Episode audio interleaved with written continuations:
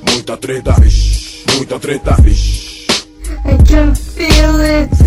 muita treta, muita treta. Eu estou sentindo uma treta.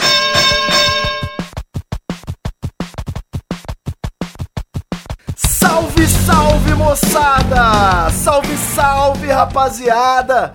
Meus queridos ouvintes do Treta Talks, esse podcast maravilhoso do treta.com.br. Aqui quem tá falando é o Ivo Neumann e hoje eu estou aqui contando com a presença fenomenal dele, Dr. Gus Lanzetta.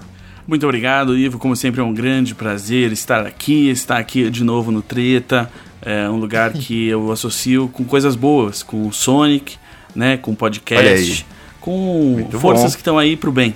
Você quase não grava podcast, né? Não é novidade para o seu dia. Hoje são só três podcasts no dia de hoje, nessa segunda-feira maravilhosa. Então, tá pouco, pode mandar mais. Excelente. Pra quem não conhece aí o Gus Lanzetta, eu vou dispensar toda a biografia, tudo que este homem fez em vida e vou dizer que ele é o âncora de duas obras preciosas aí que eu consumo semanalmente. O, vou falar em ordem de importância, tá, Gus? Você não Sim, liga não. O Imagina Juntas, podcast aí do Gus com a Tchulin e a Jéssica e o Papo Torto, que a gente mencionou aí no episódio passado, que é o episódio do Gus Lanzetta com o PC Siqueira, que geralmente tá só o Gus Lanzetta, né? Você tem É. um desabafo assim pra fazer? né? Seria uma boa hora, que é o treta, né? Seria, seria muito impolido da minha parte. É, o- hoje, hoje o PC quase foi e aí ele não foi, mas aí hoje a gente, eu acho que hoje a gente fez um marco aí na, na história do podcast brasileiro. Acho que nunca aconteceu Olha. isso que a gente fez hoje. Mas hoje a gente tinha um louco. cozinheiro preparando tapiocas enquanto a gente gravava durante o podcast. Então Que a gente isso, gravou rapaz? comendo tapioca. Olha só, os ouvintes vão ficar tudo lambendo as beiças, né? De ficar ouvindo a conversa. É o objetivo, é porque a gente teve, num- uns episódios atrás, foi um, um barman, um mixologista, fazer drinks pra gente. E aí hoje foi um cara fazer tapioca pra gente, e aí a gente meio que quer estabelecer esse, esse relacionamento aí com o público e com, e com pessoas que fazem comida e bebida. Que é. ah, eles vão e cozinham pra gente, enquanto a gente grava. Olha aí, cara, mas essa é a melhor parceria de todas, né? Você existe em troca de alimento. É eu acho que é, é, eu acho que essa parceria já é a parceria que a gente faz quando a gente nasce, né? Então eu só tô t- É o talvez contrato social, né? Exato, talvez eu esteja só tornando o podcast algo extremamente mais natural e, e mais conectado às nossas raízes do que ele era antes, né? Então, beleza, vamos partir para nossa pauta propriamente dia. Chance de eu meter uma transição aí. Depois você me manda uma música pra eu botar. Bom,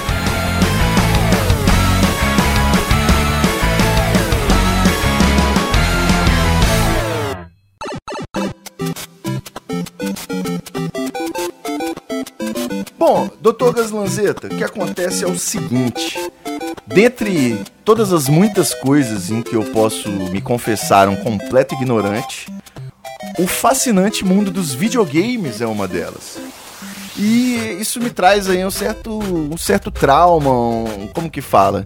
Eu fico meio deslocado socialmente aí perante toda uma geração que ama esses esportes eletrônicos. E eu trouxe aí você, que é praticamente uma enciclopédia do videogame. O Museu Vivo, né? A gente tá num momento triste aí para falar de museu, mas eu sei que você tem um projeto muito interessante sobre videogames antigos. E eu queria que você falasse primeiro aí pra gente sobre esse seu projeto, qual que é a importância de você cultivar a memória dos videogames aí pra cultura da civilização. É, bom, é, o, o projeto é a Sociedade Histórica de Videogames do Brasil, a SHVB, que eu criei com o Fábio Santana, ah, que foi jornalista de games muito tempo aqui no Brasil e, e hoje é, é o representante de relações públicas da Capcom aqui no país, e com o Pedro. Falcão, que também é um jornalista de games aí que passou muito tempo do do lado do bem, do lado da imprensa, né? Do lado. é, ele foi editor do, do Red Bull Games, da, da, da, da editoria de games da Vice depois. Ele dirigiu aquele Ó. documentário Paralelos sobre o mercado brasileiro de games e como a pirataria influenciou o nosso mercado. E Certo. nós nos juntamos aí para para um esforço de preservação dessa produção cultural aqui, tanto de jogos produzidos aqui, como também uh, todo o material cultural produzido ao redor disso, né? Todo o material de jornalismo, uh, produzido de games, as, a cultura das locadoras, que, né, é um, a gente gravou entrevista sobre isso. Quando a gente anunciou a SHVB no Brasil Game Show do ano passado, a gente mostrou um, um meio que um, um teaserzinho de um documentário que a gente quer fazer sobre uh, as locadoras aqui no, no, Brasil, porque elas foram muito influentes muito bom. No, no, mercado. E também a gente tá por trás das câmeras, assim, por, por assim dizer, a gente tá juntando muito material e, e, e, jogando esse material onde ele precisa ser jogado e digitalizando coisas que precisam ser digitalizadas, uh, colaborando com organizações de fora também, como a Video Game History Foundation. Com, é, eu estou fazendo um trabalho bem interessante com eles agora no momento, que em breve eu vou poder falar mais sobre. Com a Game Preservation Society no Japão, com o Museum of Play nos Estados Unidos. Uh, estamos aí fazendo várias coisas. E aí, para a gente poder fazer mais e fazer, produzir esse material uh, de comunicação sobre isso, né, os documentários, esses vídeos e textos que a gente quer fazer e poder financiar a produção de, de jornalistas e pesquisadores que querem escrever sobre isso, a gente está abrindo certo. uma ONG, né? Uma, uma, uma entidade sem fins lucrativos.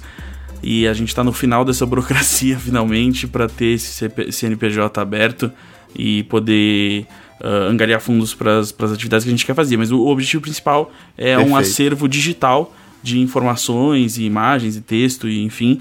Uh, acessível a todos para que todo mundo possa saber mais sobre uh, a, a, nossa história com os games, que começa lá em 68, com a Taito no Brasil e, e vem.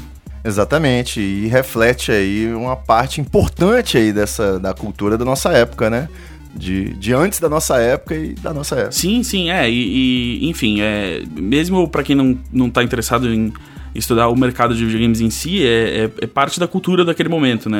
É, é preciso preservar porque para você ter uma, uma análise completa do cenário cultural e, e, e, até ideológico assim da, da época, você precisa entender que ué, pessoas estavam jogando videogames. Então, se você tem e, e interagindo né, com essa cultura e escrevendo sobre eles e reagindo e, e, sabe, tipo, entender que, por exemplo, vamos dizer, você quer escrever sobre crianças no começo dos anos 90 numa grande cidade brasileira e, e você ignora o fato de que ela se encontrava com os amigos no, no, no fliperama ou na locadora, entendeu? Que, que, que é esse era um assunto, então você, você precisa ter acesso a isso e também Uh, cada vez mais a gente tem desenvolvedores, né, aqui, artistas trabalhando com isso aqui, que uh, se eles podem ter acesso a como os jogos eram feitos antes, como as decisões dos jogos que influenciaram eles foram tomadas, isso é muito importante. É, assim, é Sem um, dúvida. É um parte do esforço que a gente faz é comunicação com os desenvolvedores de, tipo, preservem suas coisas, é, porque muita coisa não foi preservada uh, lá atrás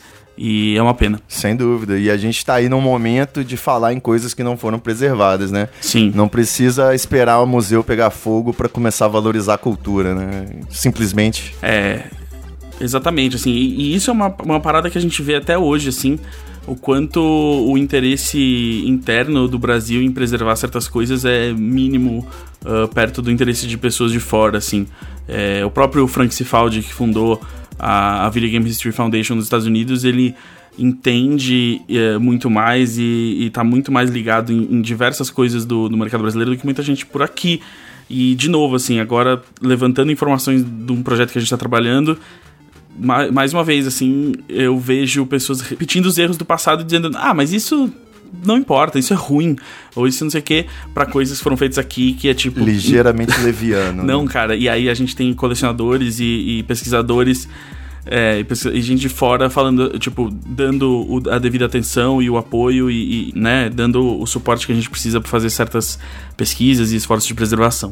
É, tipo a França oferecendo ajuda, enquanto todos os vizinhos aí da América Latina nenhum ofereceu, né? Exato. Inclusive, a, a Biblioteca Nacional da França uh, tá muito interessada aí uh, em, em, certas questões de preservação de games. É bem interessante. A nossa própria Biblioteca Nacional uh, precisa, vai ter um, um, um, vai ter ou já tem agora um protocolo para preservação de games uh, no qual a gente pôde colaborar com a criação, uh, porque agora tem editais né, da Ancine que Perfeito. financiam o desenvolvimento de games. Então assim como eles eh, guardam cópias do Ministério da Cultura e a Biblioteca Nacional guardam cópias dos filmes que foram financiados através de edital, eh, eles também vão poder guardar ah, o material de games que foi feito com isso. Excelente, excelente. Então é isso, esclarecido pela ordem, eu só tenho mais uma pergunta, né, que o Pedro Falcão que você mencionou, com todo esse currículo poderoso, vai ter sempre um falando que é ex-Big Brother, né? Tem esse Sim, ele, detalhe. ele, é ex-Big Bro- ele era o menino que usava vestido no Big Brother. Ah, maravilhoso. Acho que trouxe aí uma comoção interessante aí pro seio da família brasileira. Tô- é, é assim que é bom, é assim que eu gosto. Não gosto. se, se, a família, se a família tradicional brasileira está de acordo, eu fico Sou preocupado. contra. Tá Exato. certo. É é bom também, acho que um parênteses que eu esqueci de fazer é que quem acha que abrir uma empresa é difícil no Brasil precisa experimentar abrir uma associação civil, um sindicato, uma ONG, pra ver que- que é. é- como é que é o buraquinho mais O embaixo. O maior desafio, eu vou te falar assim, agora a gente tá é, realmente fazendo as coisas que precisam ser feitas, que eu não achei tão difícil. O, maior problema foi achar ah, gente, assim, contadores e advogados que sabem fazer. Sem dúvida. É, basicamente, é muito difícil você entender o passo a passo. Muita gente sabe por cima e, e- e saber com certeza como trabalhar com isso foi só achando pessoas que já trabalham. Assim, a, a gente teve a ajuda de pessoas que já trabalham em outras ah, ONGs, como o, o Museu Pro TV, né? Que é muito similar ao nosso esforço, que eles preservam a história da TV brasileira. Perfeito. E, então, ah, e achando, né, pegando tipo, os documentos deles e, e fazendo em cima e tal. E aí, por exemplo, a gente pegou um modelo deles de, de ah, estatuto social e agora a gente vai ter que refazer o estatuto social porque chegou no cartório e é tipo, ah, o modelo que eles têm lá é um pouco diferente. Então eles preferem que seja no, no jeito que eles fazem. Perfeito. Então, certas coisas ninguém sabe fazer, É. na verdade. Você meio que tem que ah, confiar que é daquele jeito e ver se vai ser eh, registrado. É. Não, só pra fazer um parêntese pra mostrar da minha, minha sorte também com esse tipo de assunto, quando a minha turma de faculdade decidiu fazer uma comissão de formatura, eu falei, vou entrar, mas não vou me envolver porque eu não quero caçar encrenca, mas eu vou ficar de olho no que, que os caras estão fazendo. Aí botei meu cargo lá, secretário. Pronto. O ano era 2002, a gente tinha um novo Código Civil e a turma, porque era de direito, queria que, que tivesse um CNPJ, a porra da comissão de formatura. Aí lá fui eu estudar o negócio, ninguém no cartório sabia como é que era, ninguém em lugar nenhum, nenhum advogado tinha a menor ideia de, de como aconselhar, e fomos nós, estudantes, fazer esse trabalho aí de extensão. É, não, Mas- realmente o que o Brasil precisa é mais ah, processo burocrático supérfluo, né? É, é que profissionais do cartório e aí da, da junta comercial eh, estejam preocupados com a abertura de CNPJ de comissão É. de formatura de Exato. estudantes de direito. Não, Poderia ser um feliz. aplicativo, né? Ao invés disso. É, eu sou, nossa, tem duas coisas que eu sou contra: é cidadão de bem e aplicativo, meu amigo. É, tá, um pessoa- site com login e senha resolvia aí, metade desse Ótimo. problema. Adoro descentralização da web. Tem, quero o jovem que tá ouvindo isso, jovem, meu conselho pra você, faça um website. Perfeito. Não tem uma página no Facebook, não tem uma página no Medium, tenha seu próprio site, tenha seu próprio latifúndio nesse grande terreno que é a internet, que isso cada vez mais vai ser valioso. As pessoas esqueceram do, do- do- da importância disso, ninguém mais quer pagar servidor e domínio, mas É, isso aí. acredite, é, o futuro da, da internet é está em ter o seu próprio latifúndio e nunca foi tão barato. É, Pois veja é, só, não. até o Ivo tem um blog. Tá vendo? E eu fiz isso em 2005. Eu era um jovem como esse aí que você tá falando. Eu já, ele. eu já fui esse jovem, eu já fui esse jovem também. e, eu, e eu fico muito preocupado, assim, ah, quando eu vejo que tanto da produção de conteúdo que a gente tem hoje tá na mão de algumas poucas grandes corporações Empresas, e, é. e, enfim. é, isso é, um eu- assunto pra outro treta. Sim, uma prova disso é o meu canal no YouTube aí, que dia sim, dia não é excluído. O YouTube retira do ar sem dar explicações, a gente apela, o site, o canal volta.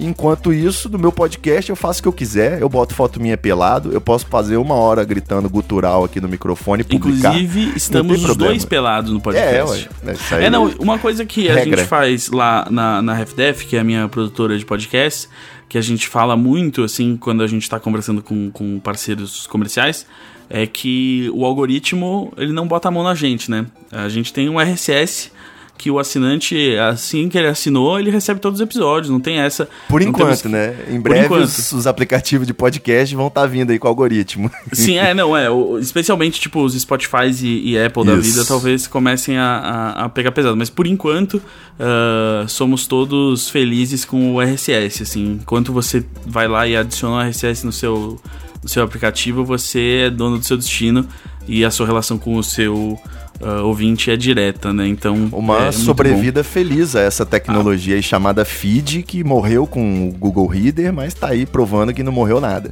Eu esqueci de ligar o computador na tomada, deixa eu só ligar ele na tomada aqui, peraí. Tranquilo. Ai meu Deus! Caiu tudo. Ah, pronto. É só. Ah, a cadeira que foi pra trás. Pronto, estamos plugados. Beleza, e só o comentário aí do, do feed, né? Essa tecnologia aí que tava moribunda com o fim do Google Reader, mas os podcasts mostram que ela faz todo sentido. Concorda? Concordo. Eh, sinto um pouco de falta da época que eu tinha meu Net Vibes lá com todos os RSS que eu assinava. É o saudade. Mas uma coisa que veio com a idade também é, a- é a- é a sabedoria de se, de se manter ignorante.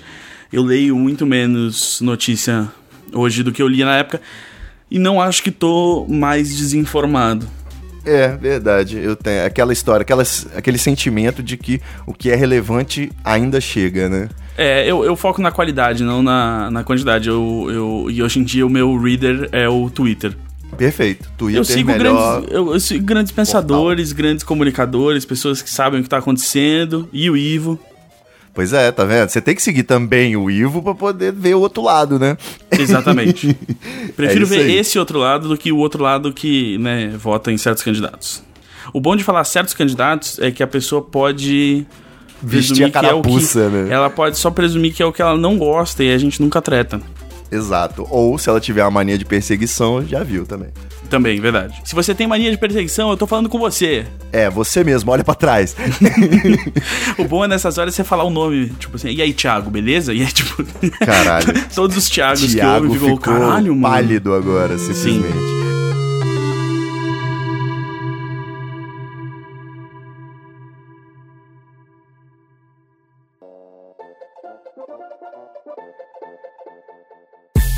É isso aí, meus queridos ouvintes.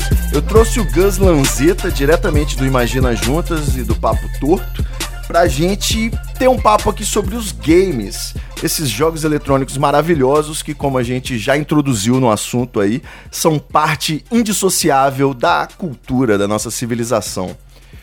E esse tema já foi aí tratado, abordado aqui no nosso podcast Treta Talks, no nosso episódio número 34, Esportes Eletrônicos. Foi uma experiência incrível aí que eu gravei com o PA Xirek. Foi a primeira vez que eu gravei um episódio de podcast chapado de MD e ninguém percebeu.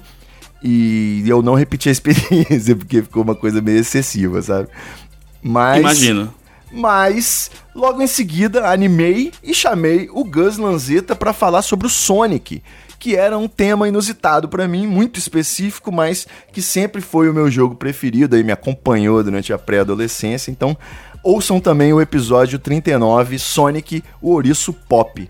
Só queria dizer aí. pra você que, sem querer, deixei passar um marco, já são 672 segundos.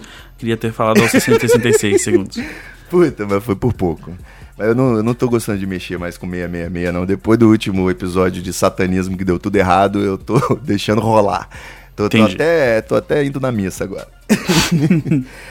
e aí, cara, o que eu queria saber de você, eu queria trazer você pra expandir os meus conhecimentos.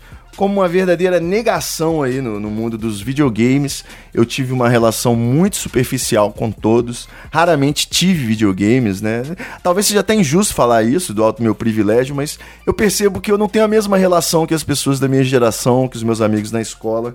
Então eu queria entender aí, voltar no. Vamos entrar no DeLorean e queria que você me falasse, Dr. Gus Lanzetta, sua memória aí mais tenra do universo dos videogames. Quando você descobriu que o joguinho que você tinha aí de brinquedo poderia ser um jogo eletrônico e era mais divertido ainda? Eu, como sou um ser humano jovem, né, eu nasci num mundo que já tinha aí ah, o divertimento eletrônico interativo como parte comum da existência dos meros mortais. Eu, eu tenho Nem um primo. todos, nem todos. Nem, não, nem todos. Até hoje nem todos, né? Se você for realmente parar pra pensar em quanto a, a renda é mal distribuída pelo mundo, realmente. Bom, seguindo em frente e falando dentro da nossa bolha de pessoas do brasileiras que ouvem podcast e, e tem dinheiro pra comprar tênis da Nike e tal, é, eu tenho um primo quatro anos mais velho que eu. E ele tinha. Isso muda tudo, né? Sim. O, o primo, ele é a, a grande droga, a porta de É. entrada pro mundo das drogas. E É, outras cocitas más. Sim. o, o, e aí, então, quando eu era bem pequeno, ele tinha um Dactar já. E aí eu lembro, Dactar. eu lembro É de o assistir Genérico ele... do Atari, né? Exato. Lembro de assistir ele jogando Dactar. E... Mas não, não chegava a jogar. Mas aí quando eu tinha dois anos e ele tinha seis, ele ganhou um Mega Drive. E Olha aí. aí... Aí comecei, né? Aí comecei a gadunhar. Processador Blaster Master, né? Exato, aí tipo ele tinha Miss Pac-Man, eu já conseguia dar uma jogada. Eu jogava mal, mas eu gostava de jogar, entendeu? E aí nisso, logo depois saiu Mortal Kombat pro, pro Mega Drive. E aí eu ficava pedindo pra ele dar Fatality. E, e aí você vê que a criança de 2, 3 anos aí que gosta de um Fatality só tinha como dar certo, né?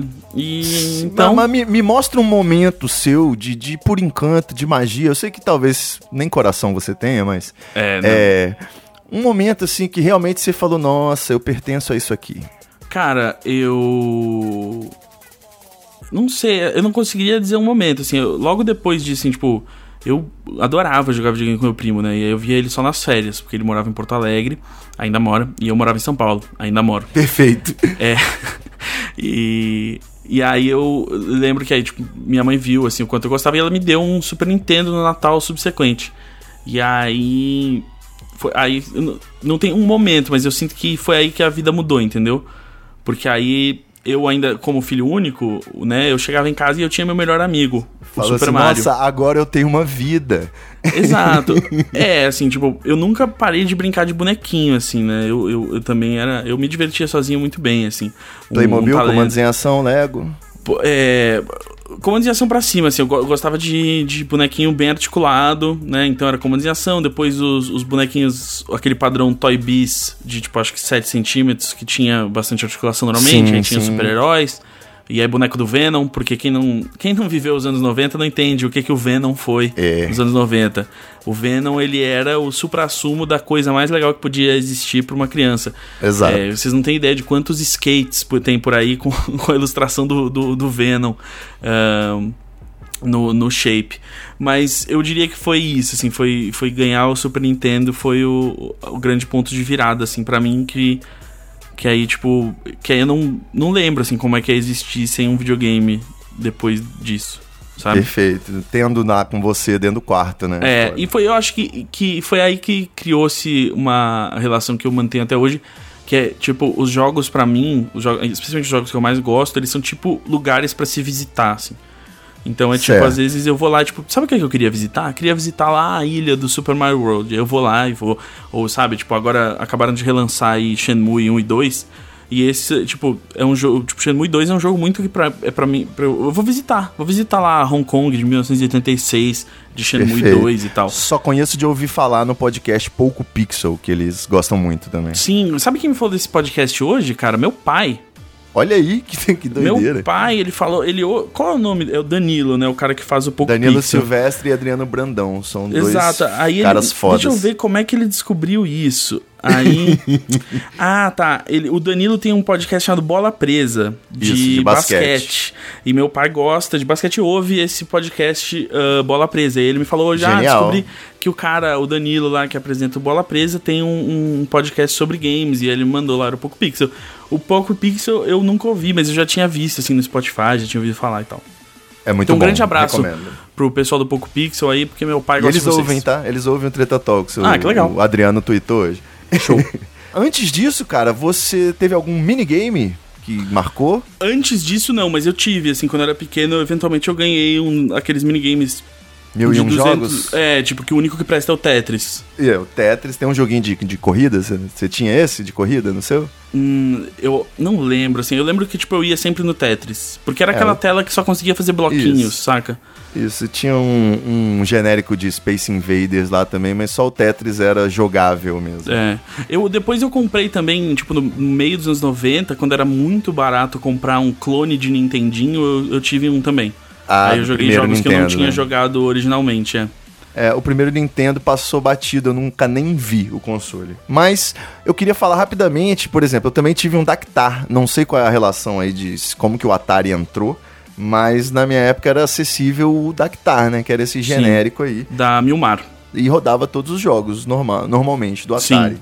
E eu lembro assim que a gente tinha muito jogo, tinha até aqueles cartuchos com um milhão de jogos, mas cara, só dava Pitfall, Enduro e River Raid, né? Sim. Aliás, já que a gente tá falando de Tactar, eu queria é, fazer uma correção exclusiva aqui pro, pro seu podcast. Ô louco. Eu, eu dei uma entrevista ano passado pro para aquele canal Cloth Map, que é o, o Drew Scanlon que faz, grande, grande parça. Eu gostaria de mandar um abraço pra ele. Ele não ouve, ele não fala português, mas mesmo assim mandando um abraço. Então manda um hug, E- porra. Ma- mandando, mandando um hug. E aí é o seguinte, eu apareci no documentário que ele fez sobre o Brasil, isso, eh, né? E ele viaja o mundo aí falando sobre games e cultura e tal. Excelente. E aí, uma das coisas que eu mostrei pra ele foi um Dactar, e aí eu fui muito. Ah, vamos dizer assim, hostilizado na, na internet, porque eu falei assim: ah, esse aqui era um clone oficial. Certo. Porque o Dactar, se você não se lembra, ele tem o logo da Atari no lado. E Ah. eu me confundi. O, ele não era um, um- um clone oficial, eles usavam o, o logo da Atari no suicídio mesmo, mas é porque é o seguinte, a Milmar, que é- é- era a empresa que fazia o Dactar, ele eventualmente virou a empresa que representava a Atari aqui através de uma compra de uma, é, de uma outra empresa que agora não vou lembrar, que também fazia um clone de Atari, e uma comprou a outra e eventualmente a Milmar era quem tinha a licença do Atari aqui. Então esse erro crasso que, eu, que arruinou um documentário inteiro pra muita gente, é, Quase fica arruinou o episódio aqui, tô chamando de genérico, né? Sim, é, então ah, queria deixar essa correção no ar. Assim, um ano depois, faz- faz- vai fazer um ano daqui a pouco que eu dei essa entrevista. Queria É. pedir desculpas a todas as famílias que foram desestabilizadas por essa informação, tá? E, e dizer que realmente aquele modelo que eu mostrei não era oficial, mas eventualmente os, os consoles da, da Milmar vi- viriam a ser ah, semi-oficiais aí, tipo. Enfim, Justiça seja feita, né? Nunca é tarde para dizer foi mal, tava doidão. Exato. Todas as outras informações que eu dei que estavam corretas, ninguém comentou, mas é, É, essa aí. Você o importante algum... é que com a minha ajuda, o Drew, que não fala português, conseguiu zerar Show do Milhão do Mega Drive.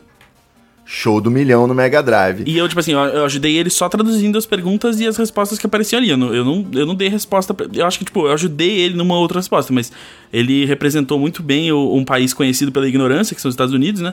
E, Sim. e venceu ali uma partida de Show do Milhão do Mega Drive. Show do milhão no Mega Drive é muita colisão de universos, né? Sim. Mas é- você tem é, é alguma... um jeito simples de ensinar Brasil pra alguém, né? Esse aqui é o Mega Drive, ele tá vivo até hoje. Esse é o Silvio Santos, ele também tá vivo até hoje. Ninguém sabe por quê. Vai. É isso mesmo. Exato. E, eu, e foi no mesmo dia que eu, ah, eu. A gente fez um jantar aqui, eu e o Falcão, ah, pro Drew e pro Joey, que é o câmera dele. E aí, desde então, o Joey tá escravizado pela Amazon, porque ele compra farofa na Amazon. Ele se viciou em comer as coisas com farofa. Aí, quando eu tava em Los Angeles agora pra E3, eu levei pra ele quatro sacos de, faro, de, de farinha de mandioca pra ele poder fazer farofa em casa. Muito bom, olha, é um, no, é um tipo bem diferente de literatura. Sim. O... Eu queria, tô tentando, só pra poder fazer uma cronologia minimamente razoável, saber se você tinha algum joguinho massa de Atari que era tipo especial, além desses que eu falei. Não, assim, eu lembro, eu lembro do Dactar do meu primo, assim, e eu lembro que eu gostava das chavinhas de clic, clic, clic, pra cima e pra baixo. É, eu achava. é, Até hoje eu acho muito legal o quão mecânico algumas coisas parecem ali. É Ah, aquele botão que você tem certeza que ele tá pra que lado, né? Você não é, tem dúvida. exato. É tipo, deixa eu virar essa alavanca que ela vai mexer em algum jogo. Eu não lembro, assim, nada, assim. É um.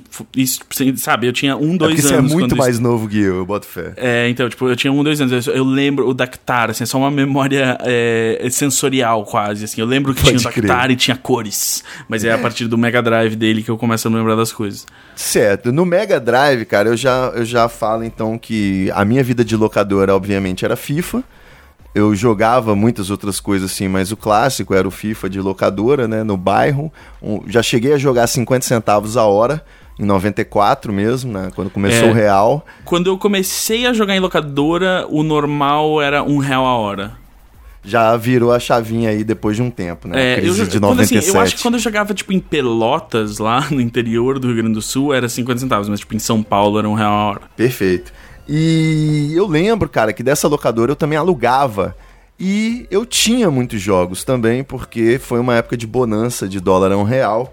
Então, meus pais, na dúvida de que presente me dar, me davam o certo que era o jogo, né? Então, Sim. cheguei a ter os Sonics, os de esportes eu tive todos, os NHL, o NBA e tal. Só que na locadora, cara, eu tinha duas paixões que eu nunca achei pra comprar. no- na época não tinha internet. Uhum. Na fita do Nigel Mansell, Sim. que eu amava corrida. a jogabilidade e fazia questão de escrever Ayrton Senna no nome do Player 1. Tá correto. E o Road Rash 3, que também eu nunca vi nada parecido aí depois Cara. em nenhum outro console. Não sei, se chegou a jogar esse, se Road, Road Rash, seus especiais sim, de Mega. Eu, de Mega, cara, era muito. Sonic 2, especialmente depois, eventualmente, Sonic 3 e Knuckles, mas nunca joguei tanto quanto o 2.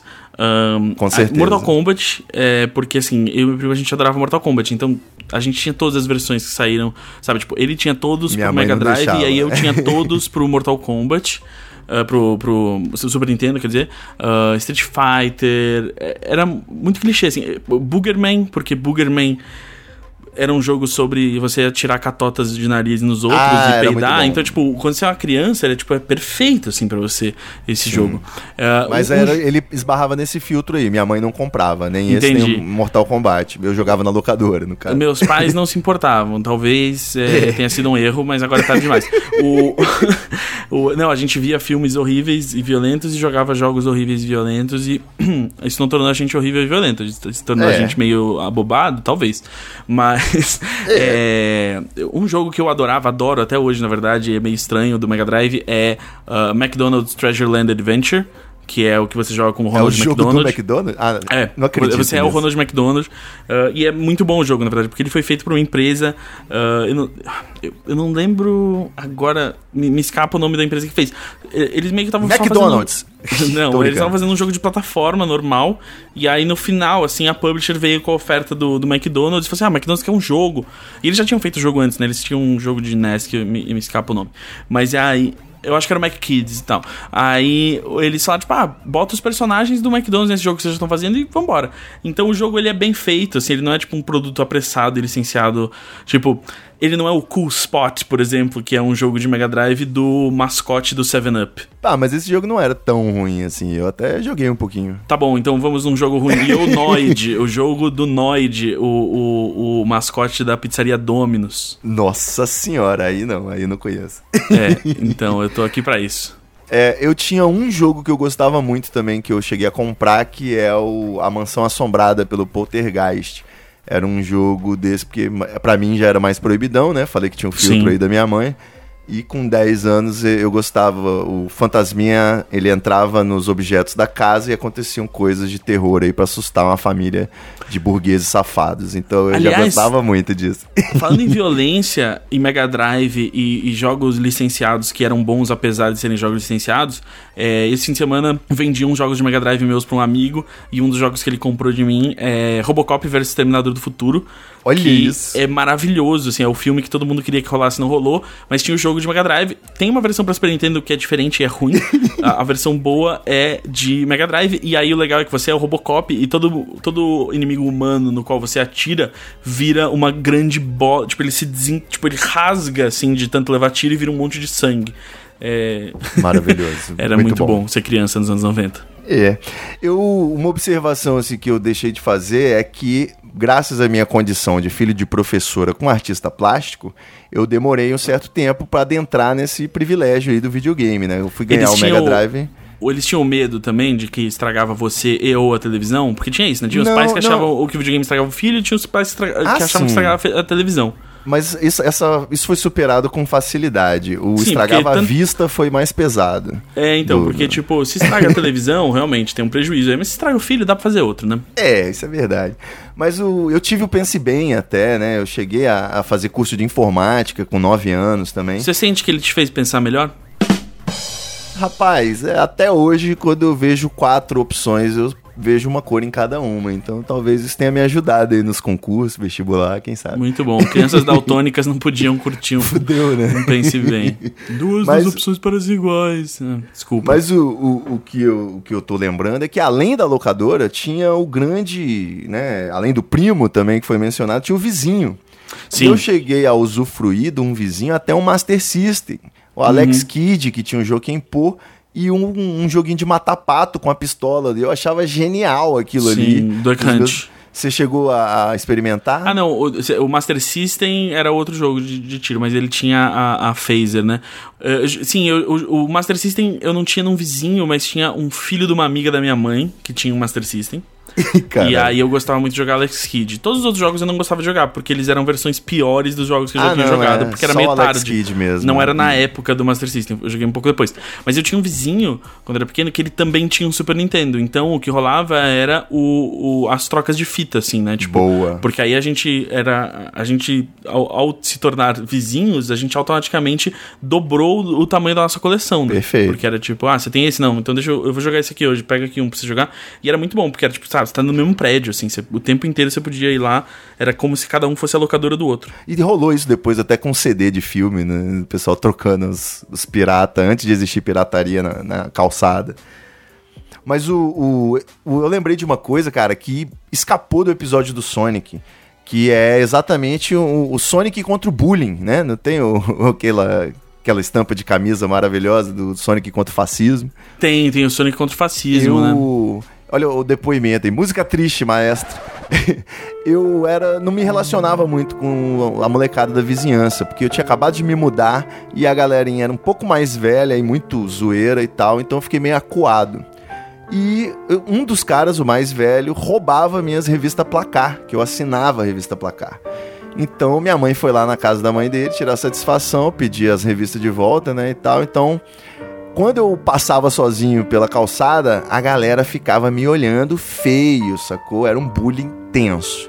Eu passei aí um ano nessa de. Mas assim, pra mim não fazia falta. Tinha os amigos da escola, de outras ruas, só que eu chegava em casa e saía de casa pianinho. Até que um dia, um desses caras estava descendo as escadas do prédio e viu a minha porta aberta com o Sonic 2 rolando lá dentro. E aí ele virou e me chamou e me passou os macetes para poder escolher a fase, botar o Super Sonic, depois o editor de, de, de fase, né? Não sei se você chegou a usar esses cheats. Sim, sim. Mas, cara, simplesmente o fato de eu ter o Sonic 2 me tornou, me livrou do bullying. E aí eu Olha passei a não ser mais perseguido pela galera aí depois de, dessa, desse intercâmbio cultural. Esse, cara, essa, o momento em que você descobria algo muito legal pra um jogo que você já amava era muito legal. É, exatamente. eu lembro que depois de muitos e muitos anos de Super Mario World, é, o filho do meu padrinho tava na minha casa e aí um dia ele falou assim: Ah, mas você não sabe da fase de pegar vida? Aí eu, o quê? Cara. E aí ele foi lá e desbloqueou, sabe, no segundo mundo, aquela fasezinha que você vai só pra pegar vida e item. E aí é tipo, cara, ele. ele e, é- e foi ótimo, assim, que eu só descobri isso anos e anos depois, sabe? Porque se você descobre isso logo quando você começou a jogar o jogo, meio que. Já tira- vai tudo de uma vez só, né? É, meio que talvez não, não, não ia ser uma experiência tão, tão profunda, assim, quanto foi pra mim. Mas descobrir aquilo naquele momento deu uma sobrevida pro jogo pra mim que foi incrível. É. E fechando aí essa aba do Mega, cara, só mencionando Echo the Dolphin, é um jogo psicodélico do golfinho que eu achava que só eu tinha jogado no mundo, mas o canal Meteoro fez um episódio aí falando sobre a filosofia do Echo the Dolphin. Você Eu- conhece, Qual a filosofia do. Deco? Não, eu conheço o jogo, mas qual a filosofia do the É, fala do- de uma conspiração aí, né, que do, do Ele é meio golf- antipoluição, né? É que os golfinhos, eles têm, né, uma capacidade de, de... um intelecto avançado, uma capacidade de comunicação aí muito louca. Então o jogo ele, ele se passava meio que num, num cenário que os golfinhos defendiam o planeta Terra de alienígenas. É muito doido. É doido, né? Quando na verdade os golfinhos são grandes sacanas, a gente falou isso recentemente no Papo Torto. É Pior animal vivo.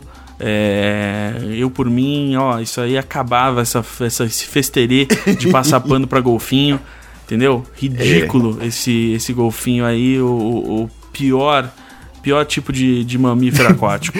Pior tipo de ser vivo. É ridículo, ridículo. Se tem algum golfinho ouvindo isso, pra vocês aí, É, entendeu? É, em breve ridículo. vai ser mascote do Partido Novo. Onde é que Mas já se enfim. viu? Super Nintendo agora. É, você já falou aí, mas Já tem falei. o Se- eu acabei com Street linha do tempo, Fighter, os clássicos, Pilot Wings, eu cheguei a, a Cara, jogar Pilot muito Wings, meu Deus, eu sou International. viciado em Pilot Wings. Eu- Paraquedas? Eu, sim, o paraquedas, pelo amor de Deus. Vocês lembram que, eu não sei se você pegou isso, mas quando eu, tipo, lá pro 2002, 3, 4 talvez, é, tinha um celular da Nokia que tinha um joguinho de paraquedas que era exatamente a fase de paraquedas do Pilot Wings. Só que em preto e Pode branco. crer. E aí, Caralho. e bicho, tinha uma colega minha que tinha esse jogo e era uma santa essa menina que eu vou agradecer você. Nunca mais vi depois que a gente estudou. Lívia, você era uma santa. Porque ela me emprestava o celular dela pra eu ficar jogando esse jogo no meio da aula. Era viciado. E aí, mas aí, de novo, vou avançar, desculpa a sua timeline, mas eu preciso falar. Eu tenho um, um, um, um, laço, laço afetivo com a trilha sonora de Pilot Wing 64, assim, que é um bagulho. É, é, de novo, e é um daqueles jogos que eu gosto de visitar. Tipo, eu quero ir naquela ilha do Pilot Também Wings, ficar vendo a paisagem e ouvindo a música. Bicho, se você me pega num momento de meio fragilizado e você bota uma música, tipo, das fases noturnas de Pilot Wing 64, te abraço, choro e falo, meu filho, a vida é linda. Ô, louco. É, cara, eu vou ter. Esse podcast vai terminar e eu vou ter que botar aqui. Eu vou, eu vou trilha pegar essa sonora de- trilha. Eu vou pegar Bota essa, trilha. Vai Ah, ser trilha sonora de especial. Pilot Wing 64. Você, mesmo quem não jogou, assim, não vai ter o mesmo efeito porque não tem essa nostalgia, não tem essa conexão. Mas, bicho, é uma musiquinha muito boa pra você botar e ficar olhando a janela e pensando assim: aí, pelo menos tem um teto sobre minha cabeça, pelo menos a vida tá aí, né? É.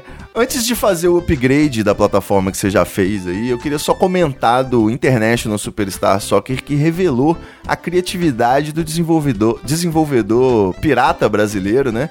Com o Sim. campeonato brasileiro e, e a fantástica sensação de jogar aí com times e jogadores não licenciados. E foda-se, no melhor Posso estilo. contar uma, uma coisa pra você, cara? Era você que fazia os times. Não, o campeonato brasileiro era feito no Chile. ah, isso aí não tem a menor dúvida. É, então- dá pra perceber no sotaque. Uma das primeiras coisas que a gente, que, que a gente fez como SHVB foi conseguir uma cópia de ah, Campeonato Brasileiro 2 que não existe ROM, né, desse jogo. Nunca foi feito o dump dessa fita. Olha e ela é só. uma fita dificílima de copiar, ah, porque os piratas tinham medo da pirataria. E ah, ela tá agora na mão de um, de, um, de um especialista nisso em São Francisco pra finalmente haver o dump disso. Mas é, realmente, é um, é um mod feito por um, um estúdio de hacks, assim, uma galera que fazia hacks, ah, ROM hacks ah, no, no, no Chile.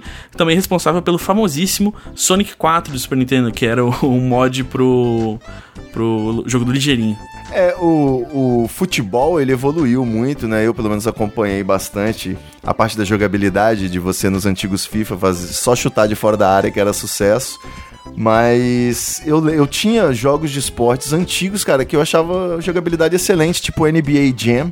E o- os jogos de hockey também, muitos da- dos anos 90, me apetecem até hoje aí jogar no Sim. emulador. Você tem uma tara secreta pela jogabilidade de algum desses, de Mega, Super, assim, que De- você até hoje faz uma higiene mental, fora a visita que você faz?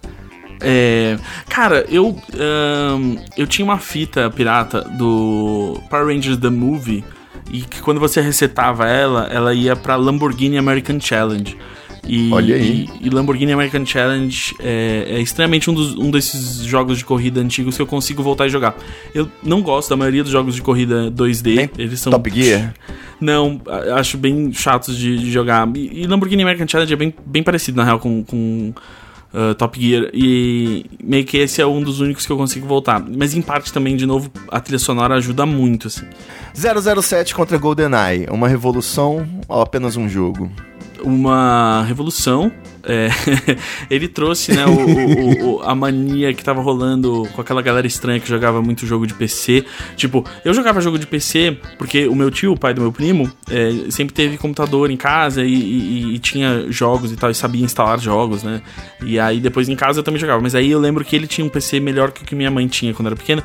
Então foi lá que eu joguei Duke Nukem, Doom e tudo mais. Então, tipo, eu já, já conhecia, mas aí, por exemplo, eu lembro que era. Tinha. Todos eles tinham a opção lá, multiplayer e tal. E aí a gente falava assim, ah, mas multiplayer como? E aí eu lembro. E aí meu primo fala, não, é que se você tem outro computador, você liga um computador no outro, você pode jogar. E aí eu virei e falei assim, mas quem é que tem dois computadores? né? E era isso, meio que tipo, era, era o multiplayer pra jogo de PC, era só pra galera que tinha bons PCs, Rede, tinha outros né? amigos com Lógico. outros bons PCs e todo mundo conseguia carregar tudo pra perto e fazer uma LAN em 1996. Mas aí Perfeito. saiu o GoldenEye, que tipo, você podia jogar um, um- um jogo de tiro em- de primeira pessoa em quatro com um console só. Então, a tela dividida, né? Psicodélico. psicodélico demais e, e- e se você escolhia o Odd Job, você não presta, né? É, o, o Nintendo 64 e o PlayStation foi uma revolução na locadora. Eu vi chegar aqueles aparelhinhos e aí eu cheguei com meu um real pra jogar uma hora aí de, de qualquer coisa no, no Mega Drive de Carmen Diego. E de repente, cara, os caras estavam jogando esse GoldenEye e tinha também o jogo de futebol 3D malucão, que era até uma liga do Japão, porque ainda não tinha o, o FIFA. Não, é, né, isso, o isso o pessoal nunca vai saber como é que era, que era quando o videogame só existia no Japão. E aí Isso. sempre tinha uma locadora que comprava. ah, né, Eu lembro de, tipo, de uma locadora que eu ia que tinha um Play 2 japonês com uns jogos japoneses, assim, e era tipo aquela coisa, sério? Você quer. Eu não consigo passar no menu, cara. Hoje em dia eu tô fazendo aula de japonês pra superar certos traumas, né? Mas Oh, o. verdade. Cara, era muito doido assim. E pra você ver, agora que eu lembrei assim, o quão idiota. Criança é muito idiota, né? É o, é o ser humano que menos sabe coisa. Eu lembrei que quando eu ganhei um Nintendo 64, meu pai falou: tá bom, escolhe um jogo, né? E eu saí, tipo, meu, fiz meu pai sair de casa às 6 horas da tarde. Porque, tipo, alguém trouxe um 64, assim, tipo, de, de fora e ele me deu. Só que o, o 64 não tinha nenhum jogo, assim, foi algo assim. E aí ele falou: tá, vamos comprar um jogo. E aí eu fui, tipo, sexta-feira de tarde, aquele trânsito, São Paulo, sexta-feira cedo. Fui numa aula de brinquedo e falei assim. Delícia. Me vê esse Mortal Kombat Trilogy aí. Melhor dia da minha vida. e aí é isso, tipo, eu tinha um Nintendo 64 pra jogar um jogo que eu podia ter jogando no Playstation, que eu. É porque eu tinha um. é Porque é aquela coisa, pais divorciados, né? Você tem que ter um videogame na casa de cada um. Então eu tinha um Playstation Faz na casa sentido, da minha mãe, né? e aí agora eu qual o videogame que ia ter na casa do meu pai? Pum, um 64. E aí eu comprei um Perfeito. jogo que era. Não só eu podia jogar no Playstation 1, mas era melhor no Playstation 1, mas era tipo, foda-se, eu preciso ter um Mortal Kombat em cada lugar que eu vou dormir. assim. Perfeito. Agora sim, cara, eu, pra gente fechar, porque o tempo está passando aqui. O, Sim, eu preciso ir gravar jogos- Imagina Juntas. Isso, e os jogos não estão ficando mais antigos, agora é só modernidade. Sim. Meu depoimento final é o seguinte: quando chegou aí essa tecnologia, eu me afastei do mundo dos games porque eu achei que era perigoso continuar jogando. E aí hoje eu comprei um PlayStation 4, voltei, né? Antigamente eu usava o PlayStation só pra ver Netflix, comprei uns jogos aí.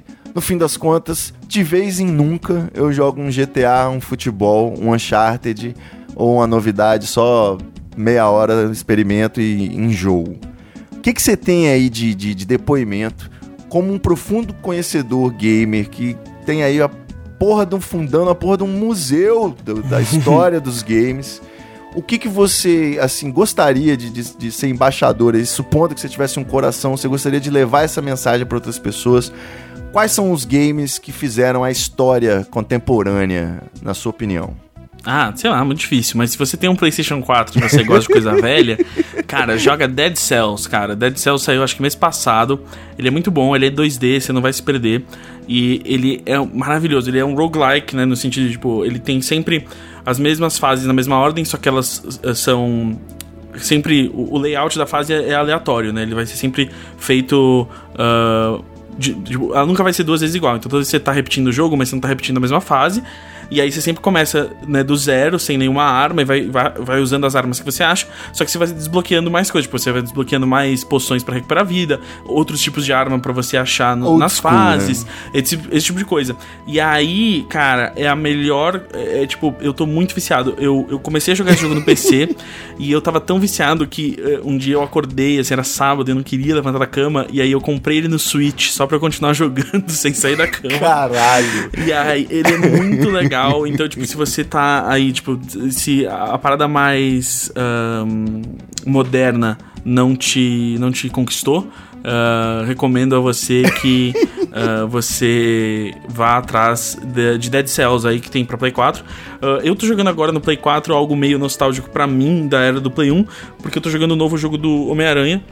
Olha aí, sai. eh, quando é que esse podcast sai?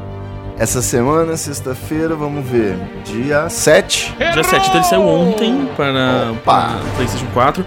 E aí tô muito feliz aqui desbloqueando roupinhas. A, a roupa do, do Aranha Escarlate é uma das primeiras que você desbloqueia, então você não precisa desbloquear outra se você realmente quiser, porque o melhor uniforme do Homem-Aranha é do Aranha Escarlate. Se, eu- se você quiser fazer um episódio depois sobre a saga do clone e como todo mundo tá errado sobre a saga do clone, eu volto.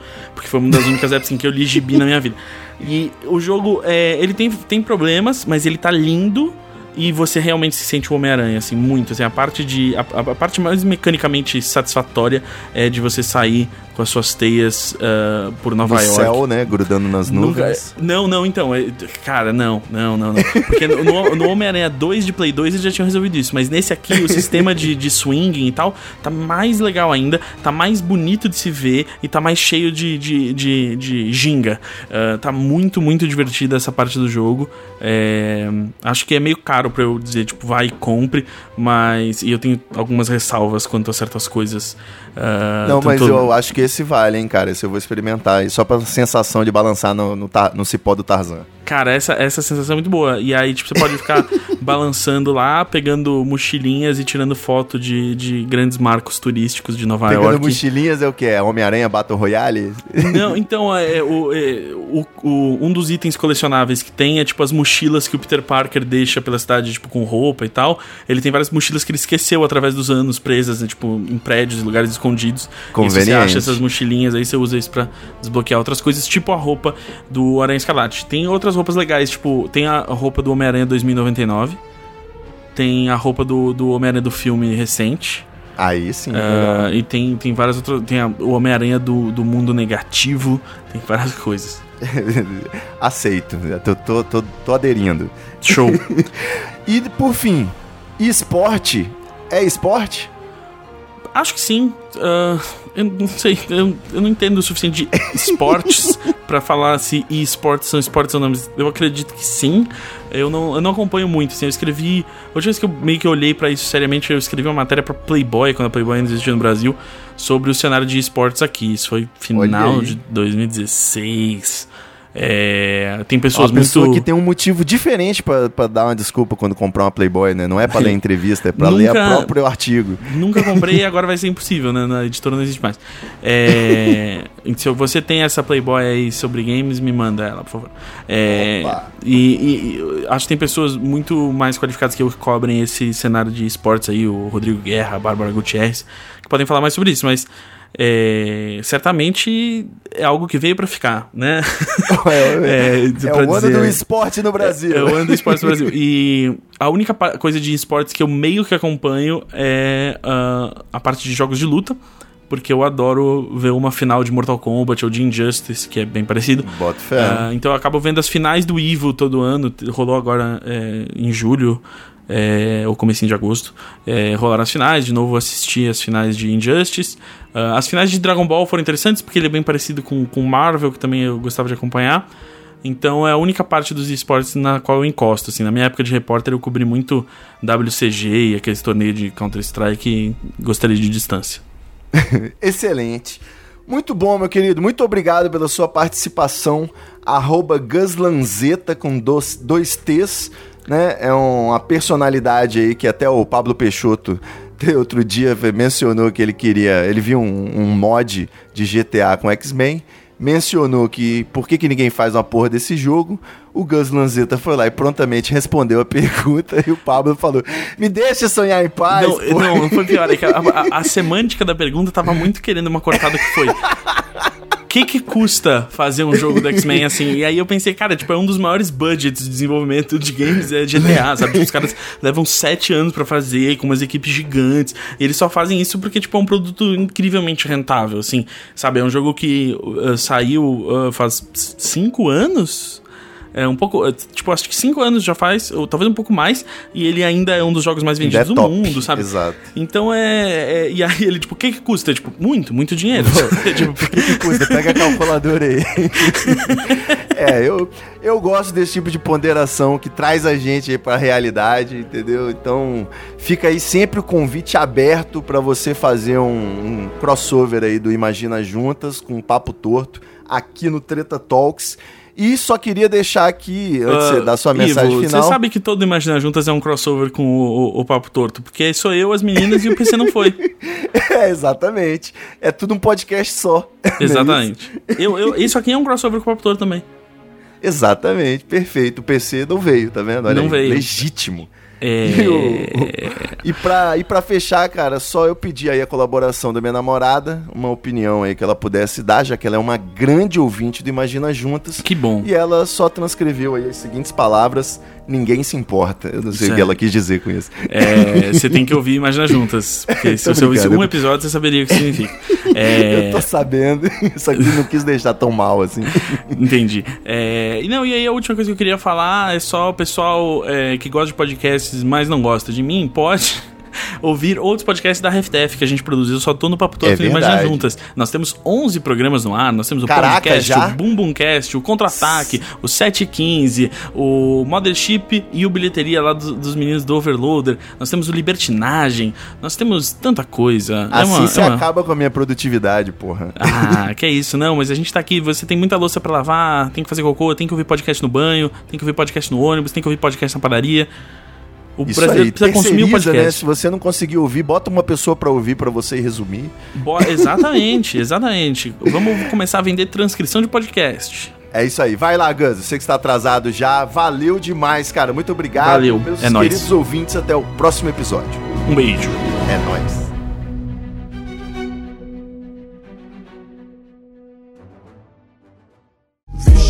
Muita treta, vixe, muita treta, vixe, I can feel it. muita treta, muita treta. Eu estou sentindo uma treta.